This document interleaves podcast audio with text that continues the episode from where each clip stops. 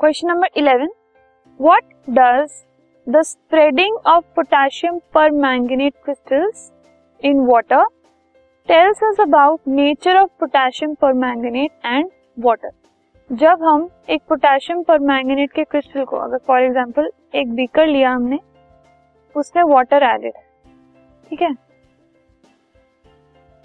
इसके अंदर हमने पोटेशियम पर मैंगनेट क्रिस्टल को ऐड किया। ठीक है? तो उसके बाद जब वो मिक्स होते हैं तो किस टाइप का बिहेवियर वो शो करते हैं, ये हमें बताना है। तो जब पोटेशियम पर मैंगनेट क्रिस्टल्स को वाटर में डाला जाता है तो जो क्रिस्टल है, वो फर्दर पहले जब आपने डाला तो वो एक ग्लोब्यूल की फॉर्म में उसके अंदर आपने डाला। उसके बाद वो धीरे धीरे डिसइंटीग्रेट होना शुरू हो जाएगा और फैलना शुरू हो जाएगा, ठीक है? सो इसकी वजह से क्या होगा? जब वो डिसइंटीग्रेट हो रहा है तो वो छोटे छोटे पार्टिकल्स में डिसइंटीग्रेट होगा। क्यों?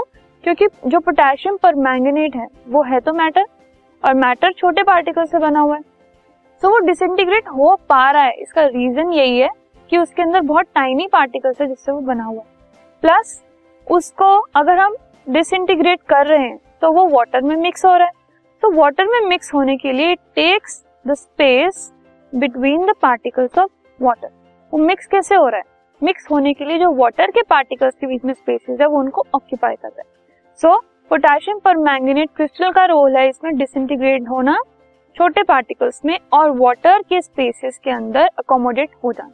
तो इस तरीके से वो वाटर में मिक्स हो जाता है। This podcast is brought you by Hubhopper शिक्षा अभियान अगर आपको ये पॉडकास्ट पसंद आया तो प्लीज़ लाइक शेयर और सब्सक्राइब करें और वीडियो क्लासेस के लिए शिक्षा अभियान के यूट्यूब चैनल पर जाएँ।